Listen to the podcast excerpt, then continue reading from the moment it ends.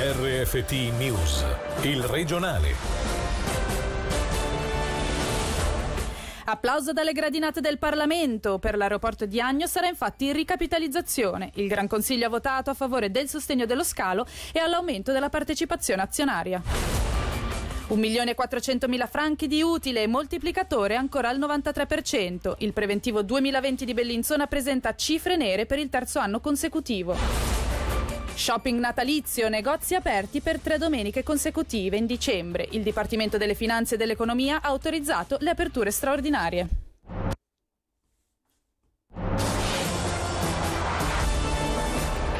Buonasera a tutti dalla redazione. Dalla sessione odierna del Gran Consiglio è emerso il sostegno per Lugano Airport. È stato infatti approvato l'aumento della quota di partecipazione del Cantone nella società, che passerà dal 12,5 al 40%.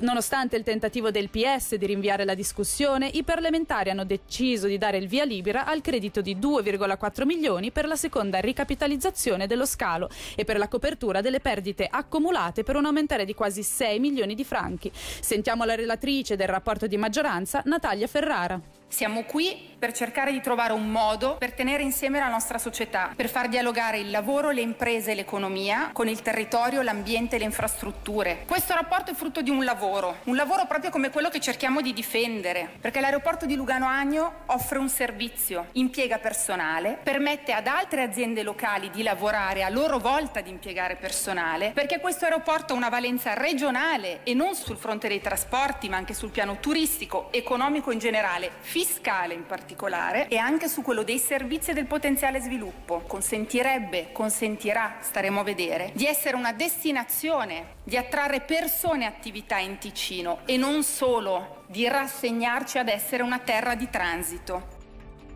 Sentiamo ora invece la relatrice del rapporto di minoranza, Anna Biscossa, che, dato l'andamento negativo dell'aeroporto, ne respingeva il progetto di ricapitalizzazione.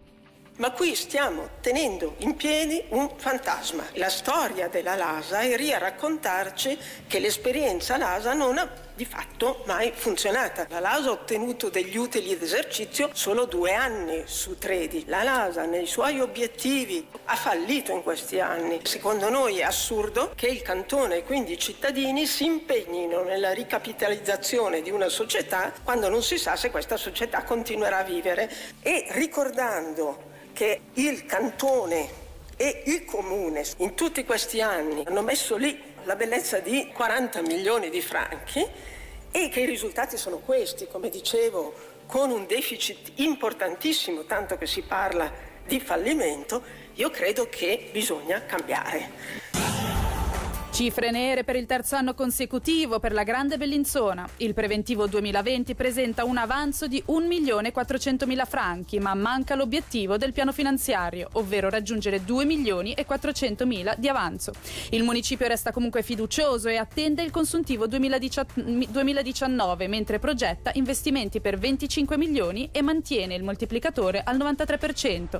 Sentiamo il sindaco Mario Branda. Cifre che ci consentono di dire che tutto sommato la situazione finanziaria è sotto controllo, in equilibrio, e di guardare con uno sguardo ottimista quella che è la progettualità della nuova città per i prossimi 10-12 anni. C'eravamo in effetti prefissi di procedere con diversi importanti investimenti strategici, progetti di valorizzazione dei castelli, la progettazione del comparto delle officine, la realizzazione del nuovo ospedale regionale e diverse altre cose che nel loro insieme dovrebbero poi consentire di far fare a Bellinzona quel salto di qualità dal punto di vista del suo sviluppo economico e sociale. Questi dati finanziari sono stati influenzati negativamente per circa 1,2-1,5 milioni di franchi dal contributo che la città verserà a favore del sistema previdenziale dei dipendenti della città, e inoltre hanno inciso negativamente anche 1,5 milioni di franchi quali contributi al Cantone nel settore degli anziani e delle prestazioni sociali.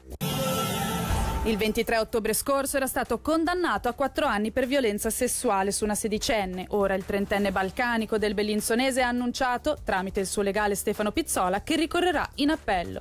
I dettagli da Davide Rotondo. Sebbene l'annuncio non costituisca ancora un ricorso all'istanza di secondo grado, è un primo passo in quella direzione. Una volta ottenute le motivazioni scritte, l'imputato avrà il diritto di farlo. Non è ancora chiuso quindi il caso dell'uomo condannato in primo grado dal giudice Mauro Ermani, che lo ha ritenuto colpevole di aver violentato una minorenne la scorsa primavera nel bellinzonese. L'uomo sulla trentina aveva conosciuto per strada la ragazza per invitarla a casa qualche giorno dopo. Lì si è consumato prima un rapporto orale consensuale e poi un rapporto completo. L'uomo ha sempre sostenuto che la ragazza non è mai stata forzata, ma le ferite riportate dalla giovane sono state ritenute compatibili dalla Corte con quelle di uno stupro. In carcere da 5 mesi, l'uomo chiederà dunque un secondo giudizio. Grave incidente della circolazione poco dopo mezzogiorno a Coldrerio, dove un 64enne ha perso il controllo della bicicletta cadendo a terra. Stando alle prime valutazioni mediche sarebbe in gravi condizioni. Shopping natalizio, negozi aperti per 3 domeniche consecutive in dicembre. Il Dipartimento delle Finanze e dell'Economia ha autorizzato le aperture straordinarie, ricordando però le regole della legge federale sul lavoro. Sentiamo Alessio Fonflue. Negozi aperti l'8, il 15 e il 22 dicembre, dalle 10 alle 18. Questa è l'autorizzazione concessa dal DFE per le aperture straordinarie prenatalizie, ricordando però che serve il massimo rispetto delle norme in vigore in quest'ambito. Chi lavorerà nelle 3 date deve dare il suo consenso firmato e ha diritto a un supplemento salariale del 50% per le ore di servizio prestate. Il lavoratore non può in ogni caso fare più di 6 giorni consecutivi di lavoro e nemmeno più di 2 domeniche consecutive, così come non può svolgere straordinari nei giorni in questione. Da ultimo, le domeniche dell'8, del 15 e del 22 dicembre non potranno lavorare giovani al di sotto dei 18 anni.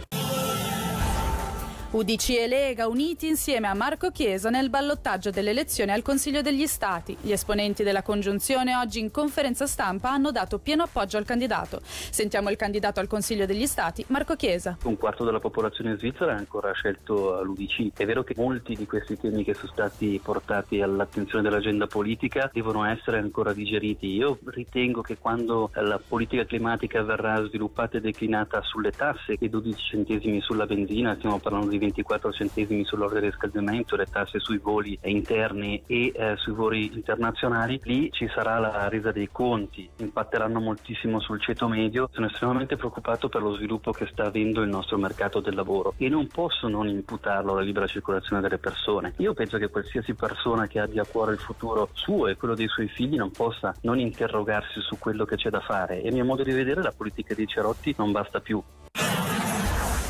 Ed ora altre notizie in breve con Angelo Chiello. Gran Consiglio ha approvato il credito da 16.300.000 franchi per il risanamento della strada del Lucomagno.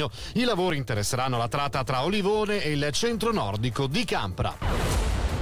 Polveri fini arrivano i consigli del Dipartimento del Territorio. Tra questi, regolare la temperatura della casa tra i 18 e i 21 gradi, usare legna secca nei riscaldamenti a legna e preferire il trasporto pubblico a quello privato. Sbarrato il traffico sul passo del San Gottardo. Da oggi le temperature invernali in montagna hanno portato alla chiusura di diversi passi. Chiusura invernale infatti pure per Furka, Susten e Klausen. Una serata all'insegna dello sport questa sera al Palazzo dei Congressi di Lugano, dove verrà assegnato il premio di miglior sportivo ticinese del 2019. Il favorito di quest'anno è il vice campione del mondo ed europeo di mountain bike, il 21enne Filippo Colombo, che se la giocherà con altri 10 atleti. Sentiamo Roberto Schneider dell'associazione Aiuto Sport Ticino. Le categorie che sono state votate in questi 6 mesi sono le categorie elite, quindi avremo tutti quelli che sono i campioni affermati, ma c'è anche la categoria giovanile, appunto fino ai 19 anni, che in alcuni casi valgono tanto quanto i campioni affermati, perché ormai sono già atleti che hanno raggiunto dei grossi risultati sia a livello nazionale che internazionale. Abbiamo tra i favoriti della serata Colombo, che ha fatto 4 ai mondiali, Ayla del Ponte, anche lei 4 ai campionati mondiali con la staffetta. Poi abbiamo veramente tanti altri sportivi, Noè Ponti nel nuoto, Emma Piffaretti nell'atletica leggera. Siamo alla 12ª edizione, fino adesso non ha mai vinto un uomo, un ragazzo questo premio. Annullata la tappa del circo CNI prevista a Locarno il 12 e il 13 novembre. La causa è il maltempo degli scorsi giorni che rende difficili le condizioni del terreno destinato alla posa del tendone. Confermate invece le date di Bellinzona e Lugano. Sentiamo Friedrich CNI. Per il tempo la piazza è troppo molla e non è possibile entrare con tutto il circo lì dentro. E non abbiamo altra piazza a Locarno, non c'è nessuna soluzione per prendere un'altra piazza. Allora abbiamo annullato anche per la sicurezza e i biglietti che sono già comprati si può dare ritorno dove l'hanno comprato e poi comprare nuovi per un altro spettacolo. E anche per questa edizione del Regionale è tutto da Gaia Castelli, grazie per l'attenzione e buona serata. Il Regionale di RFT, in podcast su www.radioticino.com.